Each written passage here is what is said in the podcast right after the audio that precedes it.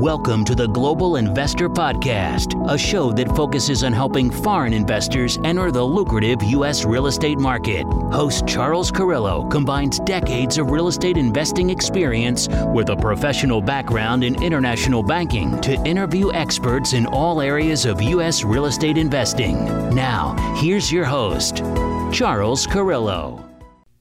Do you have money sitting in the stock market and you're worried about it? Or worse, you have money sitting at the bank, not keeping up with inflation? My name is Charles Carillo, founder and managing partner of Harborside Partners. And since 2006, I've been investing my money and my family's money into income producing properties. These are real assets, real properties with real addresses that produce real cash flow. At Harborside Partners, we provide passive investors who love real estate with a turnkey investing solution. If you want to put your money to work in real estate but can't find deals, don't have the time to get funding, and the last thing that Productive People want to do is manage real estate. We find the deals, we fund the deals, and we manage the tenants, the termites, and the properties. Partner with us at investwithharborside.com. That's investwithharborside.com. Go to investwithharborside.com. If you love real estate, you like the idea of passive income, and believe that income producing properties will appreciate over time, go to investwithharborside.com. That's investwithharborside.com. Welcome to another episode of the Global Investors Podcast. I'm your host, Charles Carillo. Today we have Scott White. Scott is the CEO, CEO of Invesque, a publicly traded re- real estate investment firm focused on medical and senior housing properties. And they currently own over 100 healthcare properties throughout the United States and Canada. Prior to its current position, Scott was the executive vice president of HealthLease Properties, a publicly traded REIT, uh, Senior VP of Brookfield Asset Management, and the head of deal management at Citigroup's Alternatives Distribution Group. So today's show is going to be a little different from what we normally do because uh, we're going to be diving deep into Scott's new book, which is The Life is Too Short Guy Strategies to Make Every Day the Best Day Ever. So, Scott, thank you so much for coming on the show today. Thank you so much for the invite, Charles. It's a pleasure to be here. So I gave listeners a couple bullet points about yourself, but if you could uh, give us a little more of a bio about yourself prior to getting your way into real estate investing and working with uh, some large publicly traded real estate investment firms. Sure, I'd be happy to. I've I've gone on a career that I tell people is a bit of a marathon. I'm, I'm a runner, a marathon runner, so I tell people it's a marathon. There are twists and turns along the way. I um, I graduated law school right in 2000, and right out of law school, I went straight into investment banking. I actually never practiced law. I was trained as an attorney. I was trained as an accountant. I ended up in investment banking. I did that for about a decade. Then I uh, pivoted and worked over at Brookfield and started my exposure there more to real estate than I had before I got there. I spent about four years there, and then I I took a leap and did something a bit more entrepreneurial. I joined uh, a few folks that were out in the Midwest in Indiana developing nursing homes and spent, uh, you know, a couple years with them. We had a publicly traded company at the time that I joined them. Then we spun out a, a second publicly traded company, which today is Invesque. The company's been around for about seven years. It was originally designed to be purely a real estate company that owned healthcare oriented real estate assets, nursing homes, assisted living, memory care, medical office buildings. And then in 2019, we pivoted a little bit in that we're not purely an owner of real estate. We started to operate some of the facilities. Okay. So we own an operating company that operates our facilities in the Midwest. The company's called Commonwealth, and they operate seniors housing assets in the Virginia, Pennsylvania, Mid Atlantic region. So that's been my uh, my career path, and it's it's been a lot of fun. And now I'm I'm uh, an author and motivational speaker. Is is the next chapter? I should say the next chapter. It's I'm still the chairman CEO of Invesque, and that is my primary responsibility. But I'm doing this as well. And I guess I should mention I'm also a founding partner and advisor to a student housing development company called Spectrum. Wow. So we do student housing um, in various parts of the country. We develop, we own, and we operate. We're in about eight universities now, primarily um, non-power five schools. Uh, you know, it's it's a, a more fragmented market, a little bit less competitive in terms of the cost of capital, and yeah, so that's what I do. And you're a busy guy with a quite an impressive background there, going into Thank what you. your your next uh, you're going into your passion project, I would imagine. And that's right. What was it, what was your really inspiration to write the book, Scott? Was it is this something that uh, has been decades brewing uh, to to put this on paper?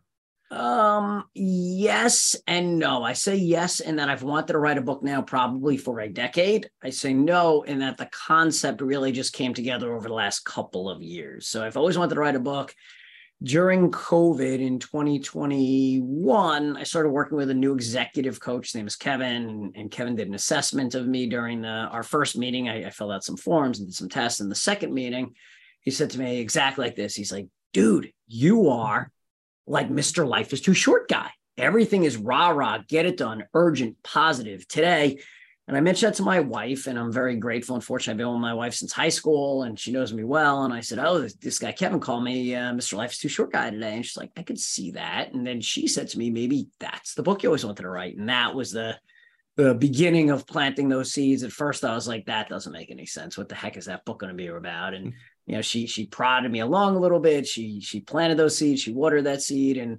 in 2022. I spent the whole year writing the book. It came out in January of this year, and, and I'm very fortunate that we've become an Amazon bestseller. We've won three independent book awards so far, and now as a result of the book, I am I've launched a speaking platform, which I'm spending some time doing workshops and keynotes for companies and conferences and organizations around positivity and happiness and gratefulness. I'm on a mission to make the world happier one smile at a time.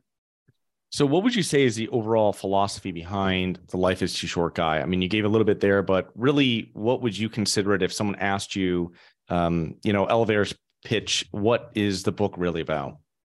The book is the intersection between urgency and happiness, and there are 10 core principles. The most important one is attitude is everything, the power of positivity. And then the the subsequent ones are, are equally important but they they have that common thread of the power of positivity. And i give anecdotes and little tools for people to use in everyday life. The idea is that it's not uh, some high highfalutin academic work with lots of research. Instead it's day-to-day blocking and tackling. This is simple concepts you could take to your home to your family to work to business to friends and and just live a happier life can you give us? I know there's you said there's ten different principles in the book. Um, can you give us like an overview of maybe what you would consider to be the main principles, the most important ones behind uh, the book and the philosophy?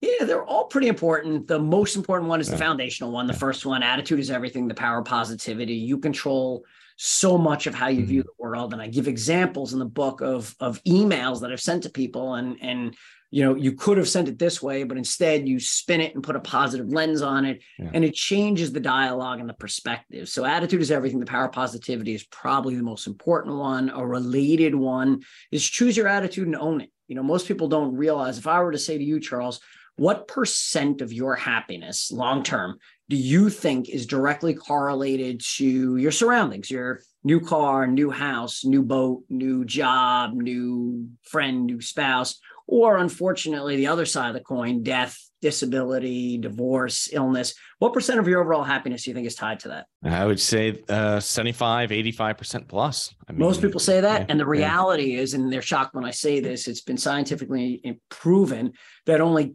10% of your long-term happiness is based on your surroundings. 50ish percent plus or minus is based on your genetic composition. However 40% is based on the lens through which you view the world. And that's an important mm-hmm. concept in terms of how you you wake up every morning how you approach life how you approach your daily interactions. So choose your attitude and own is is the second principle. So if i had to pick one or two other really important principles again i think a lot of them are um, minutes matter. And i spend time talking about how to think about your minutes not how to use your minutes. That's up to you. You need to make your own judgments on do I want to spend time with family or exercise? Do I want to exercise or work? Do I want to work or be with friends? So that's up to you. But what I try to encourage readers and listeners to think about is minutes are finite. How do you view your minutes? How do you use your minutes? You're being thoughtful, you're being deliberate. I, I give this analogy or metaphor of a barrel. And I say to people, think about your your minutes. I think about a wine barrel. So I got this big image of a wine barrel in front of me, and in it are these gold coins. Okay. And every time I do something, including talking to you right now, I reach into the barrel, I grab out some gold coins, and I know I'm using gold coins to, to speak with you. And what I say to people is that the two takeaways from that metaphor are one, you have no idea how many gold coins are in that barrel. There could be a few, there could be a lot. However, if you're thoughtful, realizing I'm using those gold coins, you'll be more proactive. Two, which is an important concept, coins drip out the bottom. It's a leaky barrel. Be careful how many coins just disappear without you knowing where they go, and be thoughtful and deliberate in how you use your minutes. So I'd say those are probably the three key principles. But again, all all ten I think are important. And the beauty of the book and the philosophy is you can latch onto some, but not others. It's not a rules based. You have to do this. You need to do that. It's a how do you use your minutes? How do you approach sort of the perspective? Another key underlying principle is can't make it alone. And I talk about the power of social interactions, the power of relationships, the importance of having a social network that you could rely on and investing time in building and strengthening that network. So when you were putting together principles for this, is, is this um are these principles that you've picked up over your working life and your personal life, or is this principles that um because of your current mentor or previous mentors you came into contact with and started implementing in your life, or come on, how did you know how did you kind of uh, find these principles and start integrating them into your life? It was organic and evolutionary. There wasn't a specific moment in my life where all of a sudden I was like, huh, I'm the yeah. life's too short guy. It's it's you know one of the beauties of the book and one of the beauties when i talk to people and, and i give presentations and people that know me say this is who you are authentically. This is how i live my life. I didn't go out and research here's how you live a happy life. I didn't go out and and and look for other people's philosophies. I'm like look i wake up every day and, and I, I tell people to think about this. If i were to say to you charles what was your first thought when you opened your eyes today? Do you remember what it was uh, what time is it? I guess I would say, or something like that. I mean, it's just I, like I will, something, yeah. Very. So most people answer the same way. As I speak at, at various organizations across the country, I ask this question. I'd say maybe 20% of people raise their hand when I say, What is your first thought? And I say to people, and here's an example of a simple tool that I talk about in the book. And this will demonstrate how easy this is if you want to make some changes.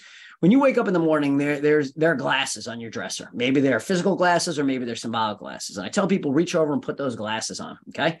Those glasses could be the blurry glasses, which is exactly how you just answered. I don't know. I woke up and I opened my eyes and I was thinking about getting a cup of coffee or going to the bathroom or whatever the case may be. And those are blurry glasses. Unfortunately, some people put on very muddy glasses. Ugh, it's cold. I'm tired. It's early. I have so much to do. I don't feel like getting out of bed. Why not reach over and grab crystal clear glasses. And in the first 10 seconds of my day today, I was like, wow, the sun is shining. I could hear the birds chirping. The woman I love is in bed next to me. My daughter is in the room next to me. She's going to college soon. So I'm excited that she's home. I have another daughter that's traveling in Europe right now. Wow, that's fantastic. I have an opportunity to be on Charles's show today. I have a, a great lunch meeting today. Wow. I am now 10 seconds in and I just listed off seven things that I'm excited about. Literally, I'm proactive in how I open my eyes and I approach the day.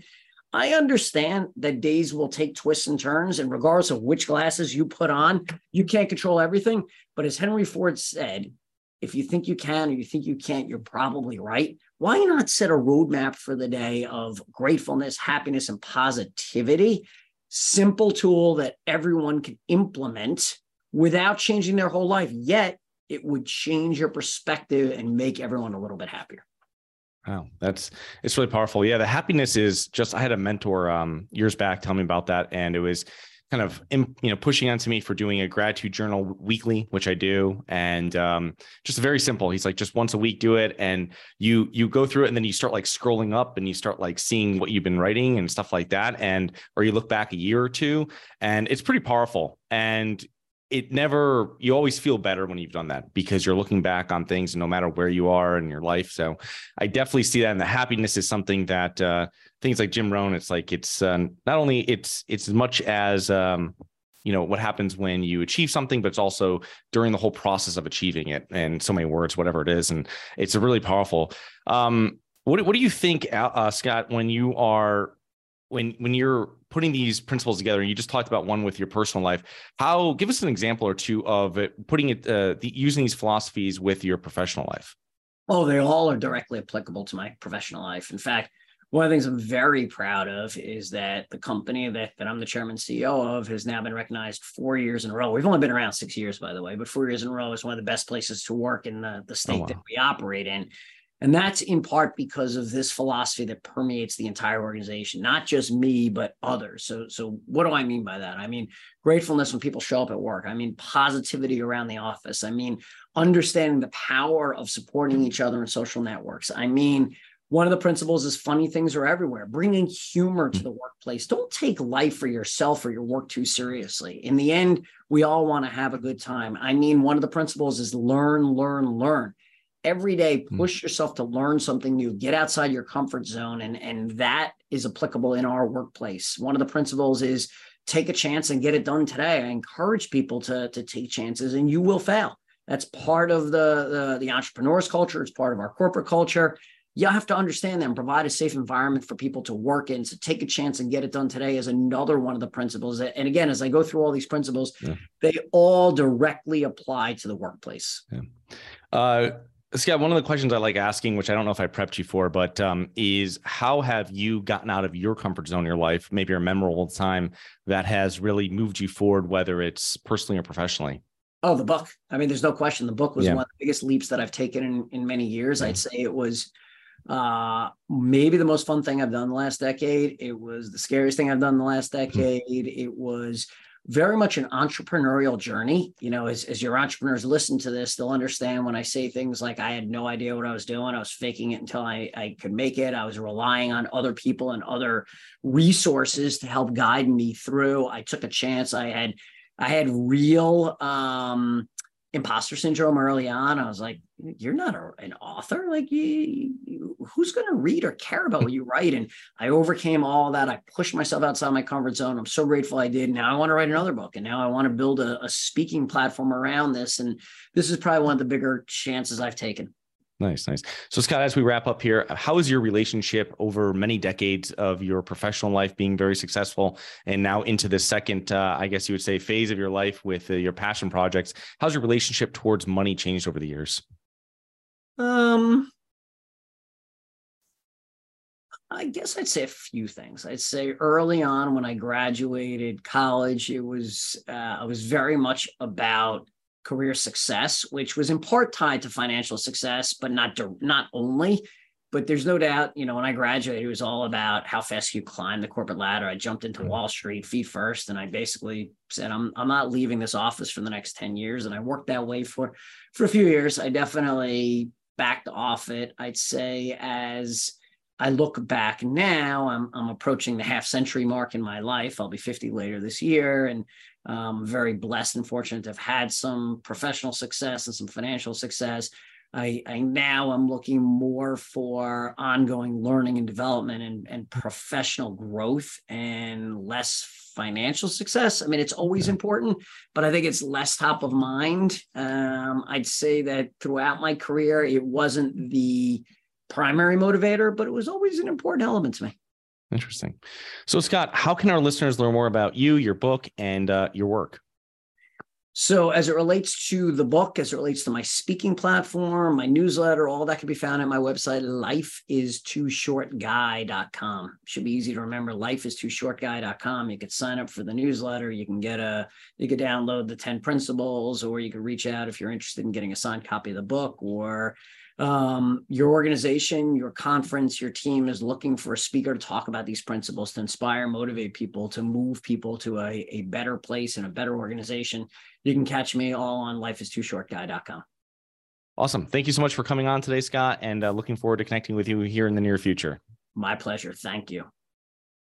Hi, guys. It's Charles from the Global Investors Podcast. I hope you enjoyed the show. If you're interested in getting involved with real estate, but you don't know where to begin, set up a free 30 minute strategy call with me at schedulecharles.com. That's schedulecharles.com. Thank you. Thank you for listening to the Global Investor Podcast. If you like the show, be sure to subscribe on iTunes or Google Play to get new weekly episodes. For more resources and to receive our newsletter, please visit globalinvestorpodcast.com. And don't forget to join us next week for another episode. Nothing in this episode should be considered specific, personal, or professional advice. Any investment opportunities mentioned on this podcast are limited to accredited investors. Any investments will only be made with proper disclosure, subscription documentation, and are subject to all applicable laws. Please consult an appropriate tax, legal, real estate, financial, or business professional for individualized advice. Opinions of guests are their own. Information is not guaranteed. All investment strategies have the potential for profit or loss. The host is operating on behalf of Syndication Superstars LLC exclusively.